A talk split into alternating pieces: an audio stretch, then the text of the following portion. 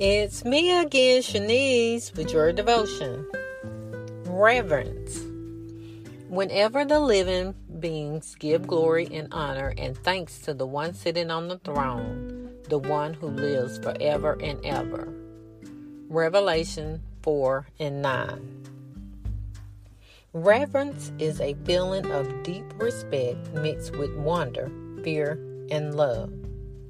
Reverence is the idea behind the expression fear the Lord that appears often in both the Old and the New Testaments.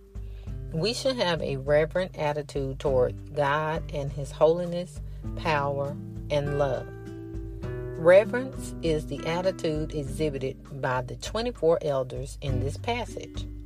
Even in heaven, after being crowned for their good deeds, these people laid their crowns before the throne of Jesus in reverence. They discovered, as we should, that only God is worthy of any honor.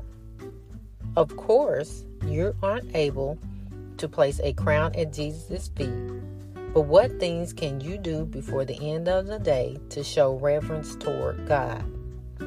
Also, make a mental check of your attitudes and habits to see if you are irreverent in any way. If you think of something, come up with a plan to eliminate similar thoughts and actions in the future. Have a great day.